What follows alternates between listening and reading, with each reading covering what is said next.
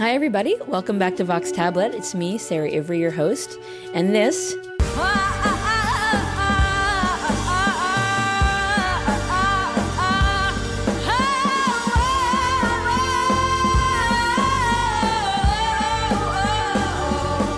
is Bulletproof Stockings.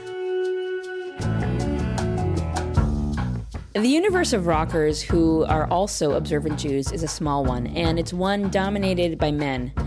Perel Wolf and Dahlia Schusterman are fixing to change that. They're the founding members of Bulletproof Stockings, a rock band whose eloquent, catchy songs could fit on a set list, I think, alongside the likes of Regina Spektor or Florence Welch. But the women of Bulletproof Stockings are Hasidic Jews. Based in Crown Heights, Brooklyn, not too far away from the world headquarters of the Lubavitch movement, the band has been gigging around the city and are at work on their first album. They released an EP called Down to the Top last year. Conveniently for us, Schusterman and Wolf are also housemates, and they've kindly invited us into their home to talk with them about the history and the future of their musical collaboration. Perel, Dahlia, welcome to Vox Tablet, and thank you for letting us crash your pad. Thanks for coming.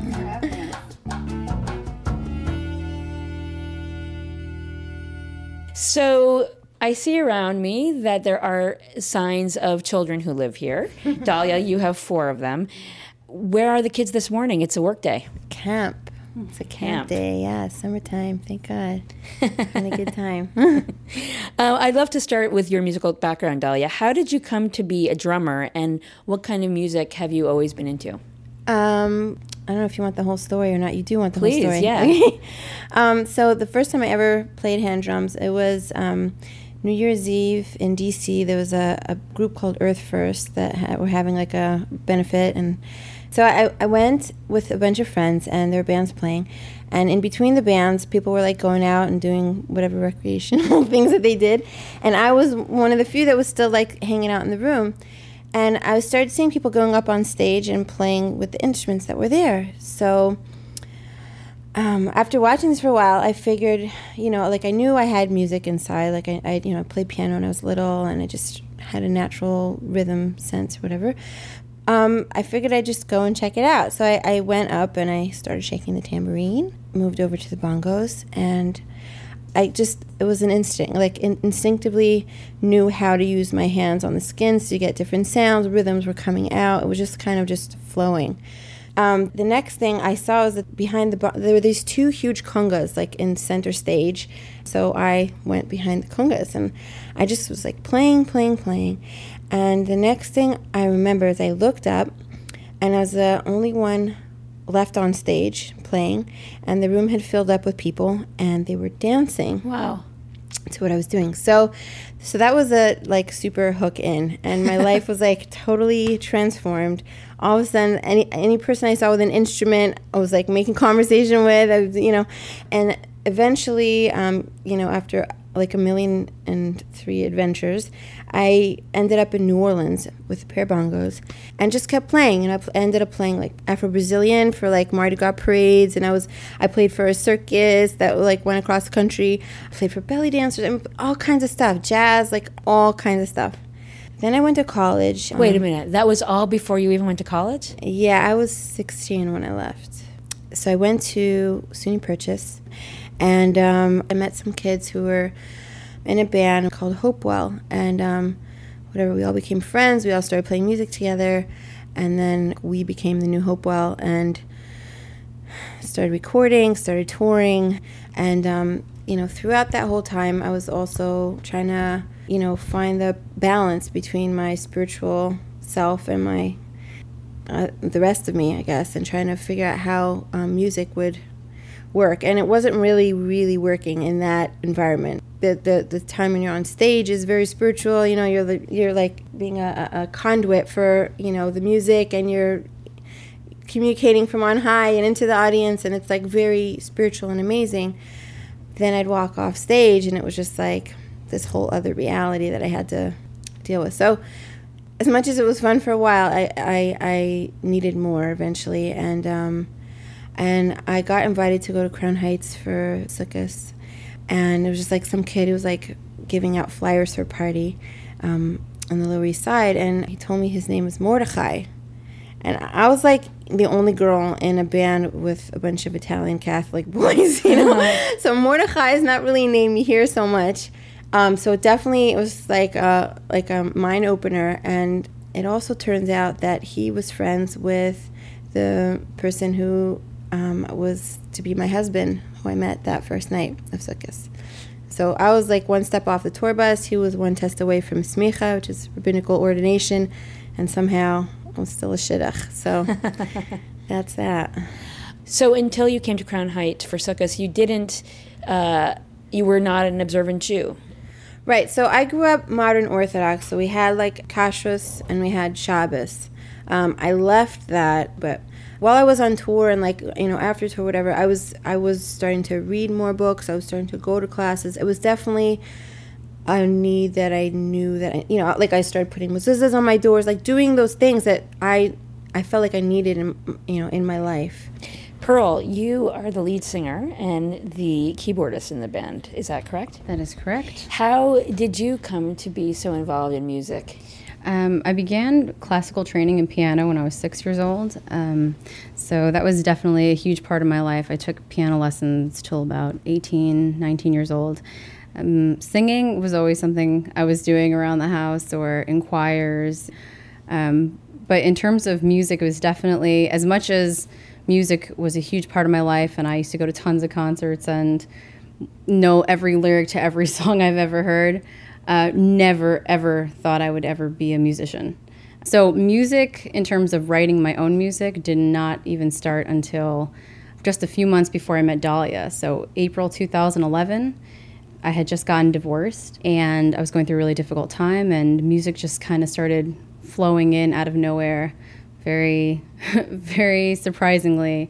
Um, just suddenly had melodies in my head and I would just run to my laptop and record myself singing random melodies and then I think about them later and add another piece or I'd be like tapping my foot and coming up with a beat and then like running back to my laptop and recording myself and sending it to everybody I know and saying, "Is this plagiarism? Have you ever heard this song before? Because it sounds cool, but I don't know what it is." And there's no way I could have come up with it myself because I've never written before.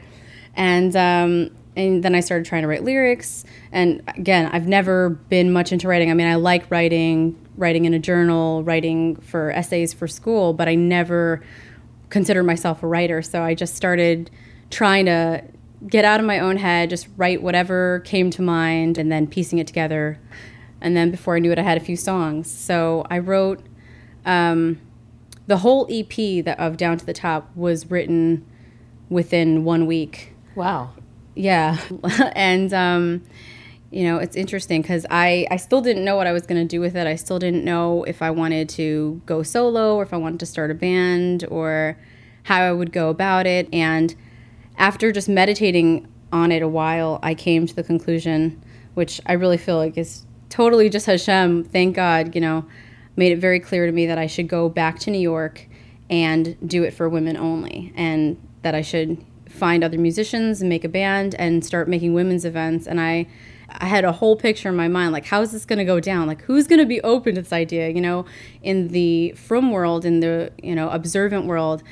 This is music that a lot of people especially if they grew up religious are not used to hearing. They don't have the reference or ear for it. So they might totally not like my lyrics or, or, or the beats or the tempo changes and be totally confused. And in the secular world they're going to be like, "What? You're playing for women only? I'm not, you know, going to not take my husband or my boyfriend along to the show. You're telling me is discrimination, you know?" just trying to imagine like where is this going to fit in and and I was like, you know, but I just feel like there's definitely definitely a need for it and even if it's going to take a little bit of time for people to ease into it, they're going to get it and the religious world's going to get it, the secular world's going to get it and let's go do it. So, let me ask you though, uh, you grew up Orthodox, is that right? I did. I grew up a Chabad, actually. So, how did you come to have the exposure to secular music and to rock music? Um, as far as um, music and, and my musical interests, I definitely did not only listen to Jewish music growing up. Um, I was what you would call a rebellious teen. Um, I was pretty. I was pretty. Yeah, I was pretty good for for a rebellious girl. I can tell you that. I, I definitely didn't do anything quite as crazy as anyone might imagine if I use the word rebellious. So it's a very loose term. Um, but I definitely did not fit into the system at the time. I did not feel comfortable. I didn't enjoy my high school. I didn't want to follow the rules. I definitely did my own thing. Um, so, music, I mean, I, I started listening to secular music probably around nine years old, eight, nine years old. Just started listening to the radio myself. And then, you know, throughout my entire adult life from then on I've, I've you know always listened to secular music so you know that mixed with the classical background so I have always had classical music and Hasidic background of nigunim I feel like I definitely try to incorporate all of those things into into the music I feel like it comes through well, let's listen to a song off of the EP. The song that I'd love to hear is Easy Pray, and that's Pray, P R A Y. Uh, I wonder if either of you have anything you want to tell us about the song before we uh, give it a go. Um, there's more than one conversation going on in this song. And one of the conversations that's going on is the evil inclination talking to the narrator. So and the evil inclination, Yetzer Hara, that is the impulse to do uh, ill to do ill, but the evil inclination is also often misunderstood because the evil inclination, we could look at it as just the bad, guilty conscience or the little devil on your shoulder, so to speak. Um, but there's a lot more to it than just that. The evil inclination, as all things in this world, whether they're good or bad, work for God. So the evil inclination in this song is kind of feeling a little misunderstood and is talking to the narrator and saying, you know, listen, we're we're actually a team here if you really think about it. So I'll leave you with that.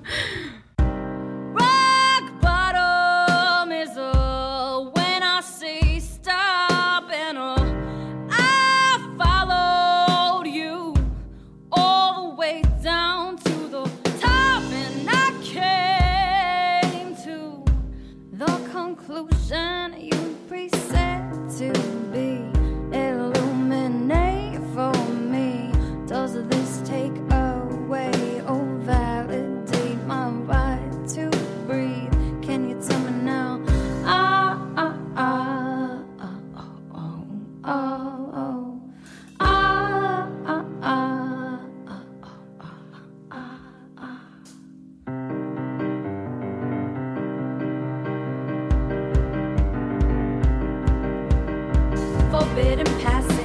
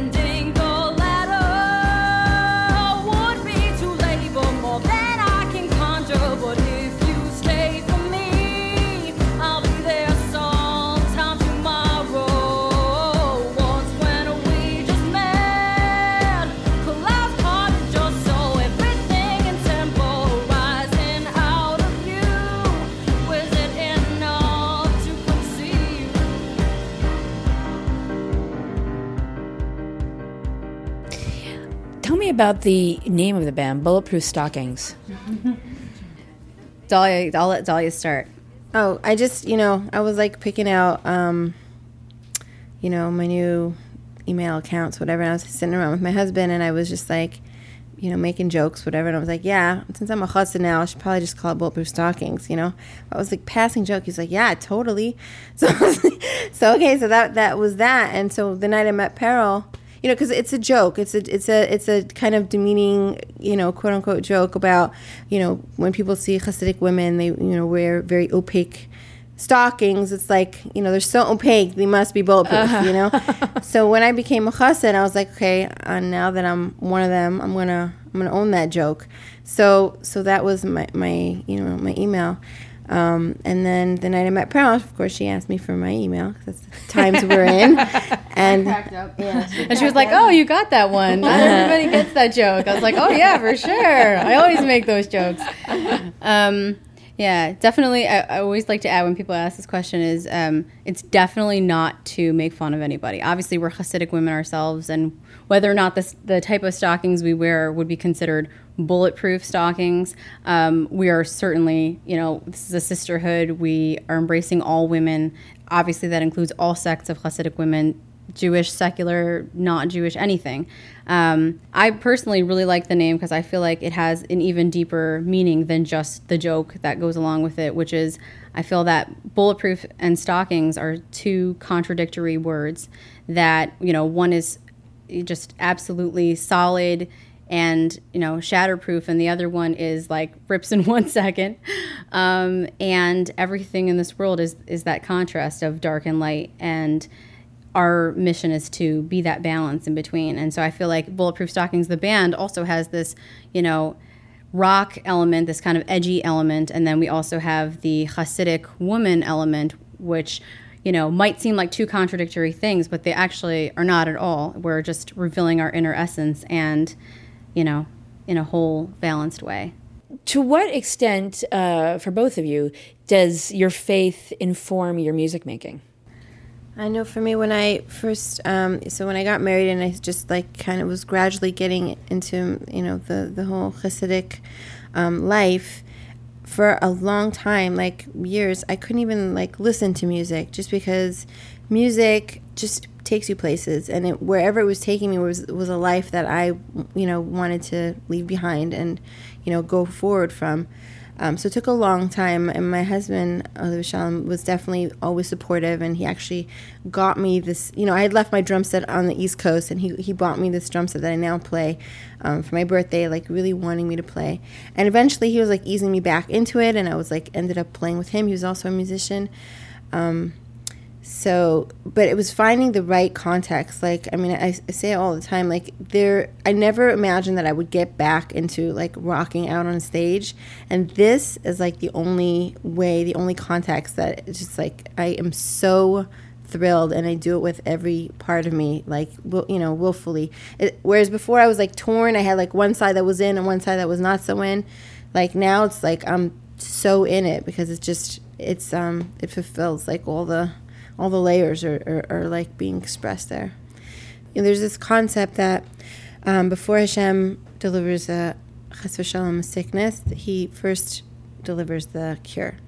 So, you know, it's not like we can pretend to know what Hashem's plan is or anything, but it just so happens that around the time um, Perel started writing was around the time I was losing my husband. So, and just there's a it seemed to be some kind of connection between the fact that I had to have this huge loss but you know thank god I also have this other huge gain mm-hmm. you know our faith definitely I mean for me for sure my faith absolutely influences the music um, the music itself, you know, like I said before, I, I, try to write in a way that's open to interpretation. I feel like that's part of what art is, is that everybody can interpret it on whatever level they need to interpret it, whatever they're going through right now, it makes sense to them. And um, all the music, that said, is definitely, all the lyrics are inspired by Torah and Hasidus. And if it wasn't for wanting to spread this message and spread the light and create a space specifically for women um, in order to inspire them um, to be more in touch with their inner selves, I definitely wouldn't do it. I'd love to hear another song right now. How about Frigid City? And what do you want to tell us about that song before uh, we listen? fans love Frigid City. It's one of their favorites. Everybody gets involved, and especially we have this one breakdown section where we all stop what we're doing in terms of playing and just clap along. So the whole crowd gets into it. It's really exciting.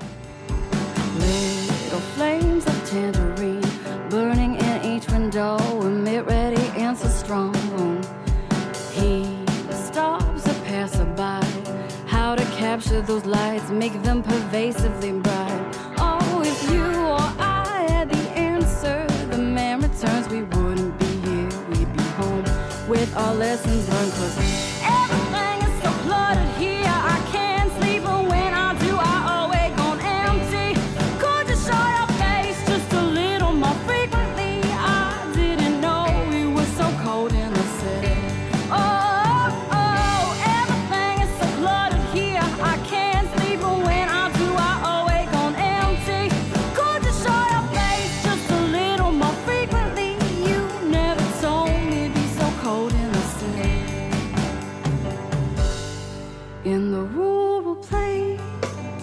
'Twas easier, I think, to navigate one's reality.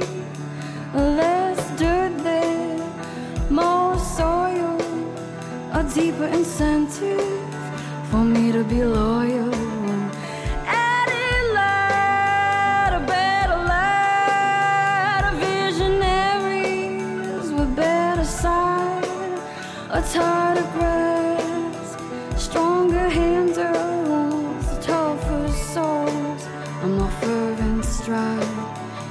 Sleepless nights.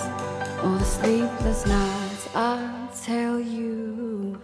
Everything is so cluttered here. I can't sleep, and when I do, I awake on empty. Could you show your face just a little more frequently? I didn't know it was so cold in the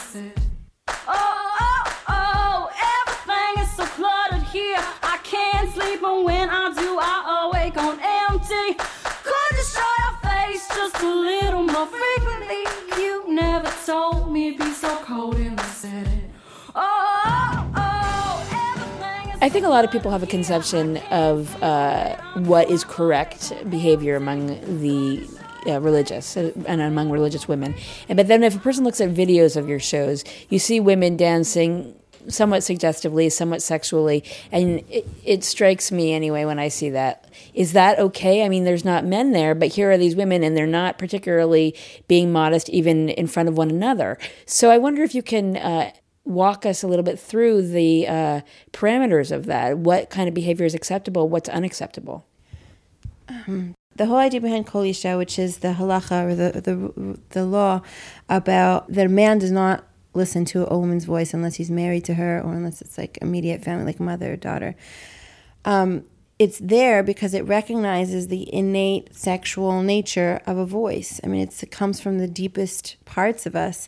So for sure, when we sing, there's going to be something very central about it. It's a, you know this central thing when people dance. You can't, or I guess people can dance and not be sensual, but it's not. It's not your what you're usually going for. You know, I mean, not that it's going to be all. You know, it's not like a It's not an orgy. Yeah, it's not. We're not doing like pole dancing classes at the, uh, you know, whatever. Which are, you know, nothing wrong with pole dancing classes. But I'm just saying, it's like that's not really that what what we're going for. But it's it is about being like free to uh, be expressive, um, and when we're expressive, we're you know our whole selves, and our whole selves include a sexual component. So it's recognizing that, it's validating that, and it's keeping that sacred. For me, I don't think of it so much as sexual as much as I think of it as sensual, like you said before. It's like, what is so intimate about a voice or dancing? You are giving your essence, your absolute inner self, and you're putting that out there. And there's something very intimate about that and very attracting about that. Whenever anybody lets loose, whatever letting loose for them means, they're showing you a side of themselves that's generally hidden.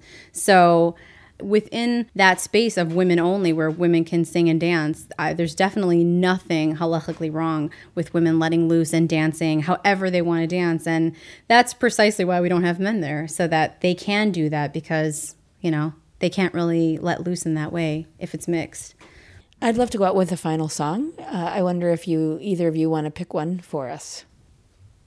off track Sure.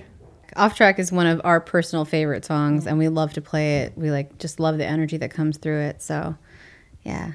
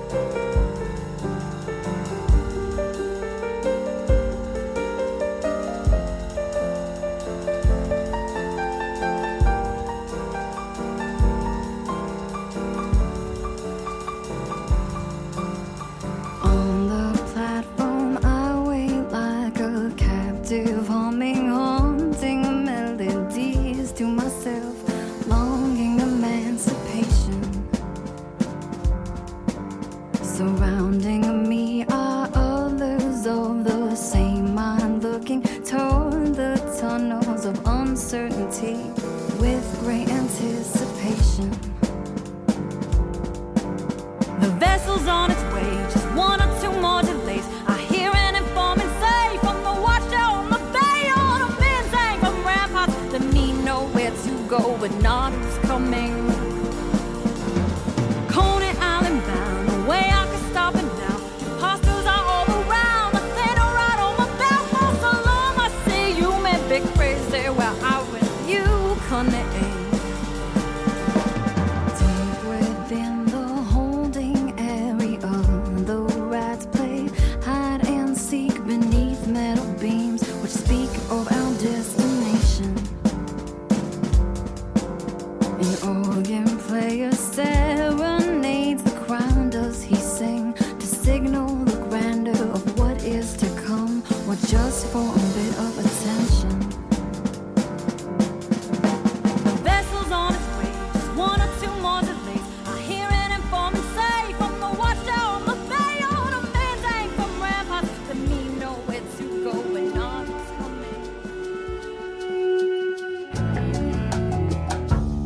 Perel Wolf, Dahlia Schusterman, and Elisheva Meister, the cellist in the band who couldn't join us today, are the members of Bulletproof Stockings.